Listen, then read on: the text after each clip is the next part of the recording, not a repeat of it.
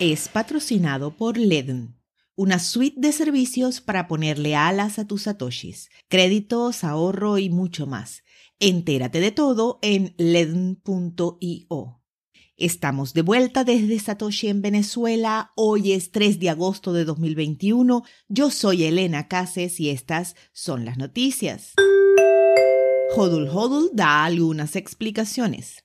El primero de agosto, la plataforma de intercambio entre pares basada en contratos inteligentes Hodul Hodul anunció vía Twitter que estaba forzando la liquidación de contratos de intercambio que consideraban de alto riesgo por motivo de seguridad sin dar más explicaciones. El sitio permaneció caído por un breve periodo de tiempo, lo que puso nerviosos a muchos usuarios. Al día siguiente, 2 de agosto, la plataforma informó que la medida había sido tomada tras una auditoría interna y externa que identificó que algunas contraseñas de pago de los usuarios podrían haberse visto comprometidas y se disculparon por el mal manejo de la información de cara a la transparencia. Hasta el momento no hay más detalles de cuál fue la vulnerabilidad, cuál es el motivo de la caída del sitio, ni de cuántos y cuáles contratos se vieron comprometidos. El operador de cajeros automáticos de Bitcoin Liberty X es comprada por NCR. Liberty X, que opera cajeros automáticos y kioscos de Bitcoin en los Estados Unidos, está siendo adquirida por la compañía Fortune 500 NCR Corporation, informó un vocero el lunes 2 de agosto. Liberty X se fundó en 2013 y opera más de 10.000 cajeros automáticos en los Estados Unidos. NCR, anteriormente conocida como National Cash Register, es una compañía de software que fabrica productos relacionados con el negocio como cajeros automáticos, terminales de venta y escáneres. El cofundador y director ejecutivo de Liberty X, Chris Jean, informó que es la primera adquisición por parte de cualquier empresa pública o privada de un operador de cajeros automáticos de Bitcoin. El nuevo jefe de la SEC quiere más supervisión sobre los criptoactivos.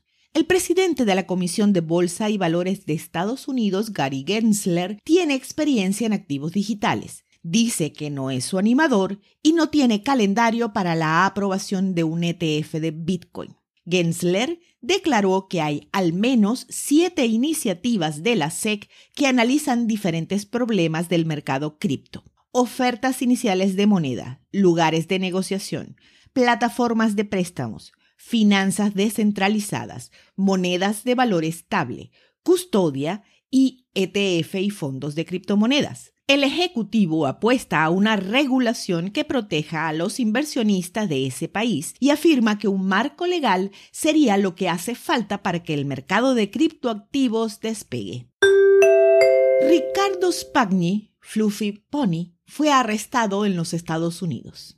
El ex desarrollador principal de la red orientada a la privacidad Monero fue apresado por autoridades policiales en Nashville. De acuerdo con un tribunal del distrito de Tennessee, Spagni fue detenido el 20 de julio cuando se dirigía en vuelo privado hacia Los Cabos en México. Los presuntos delitos cometidos por Spagni no están relacionados con Monero u otras criptomonedas. Está acusado de falsificación de facturas y fraude de registros cuando se desempeñaba como gerente de tecnologías en la información en la empresa alimenticia surafricana Cape Cookies entre 2009 y 2011 se le negó el beneficio a la libertad bajo fianza, por lo que Fluffy Pony seguirá detenido hasta que sea extraditado a Sudáfrica. En caso de ser hallado culpable, el programador podría enfrentar hasta 20 años de cárcel.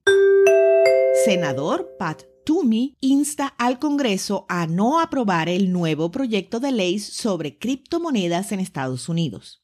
El director del Comité Bancario del Senado emitió un comunicado de prensa instando al Congreso a no seguir adelante con el proyecto de ley que prevé la recolección de información de los participantes del mercado de criptomonedas. Toomey se centró en el comunicado en lo que muchos críticos han estado señalando con respecto a la definición dada para un corredor, broker en inglés, para los informes al IRS, no como un corredor específico de valores. Al incluir una definición demasiado amplia de corredor, la disposición actual arrasa con intermediarios no financieros como mineros, validadores de redes y otros proveedores de servicios. Toomey concluyó sus comentarios señalando que en pocas palabras, el texto es inviable. Planeo ofrecer una enmienda para solucionarlo.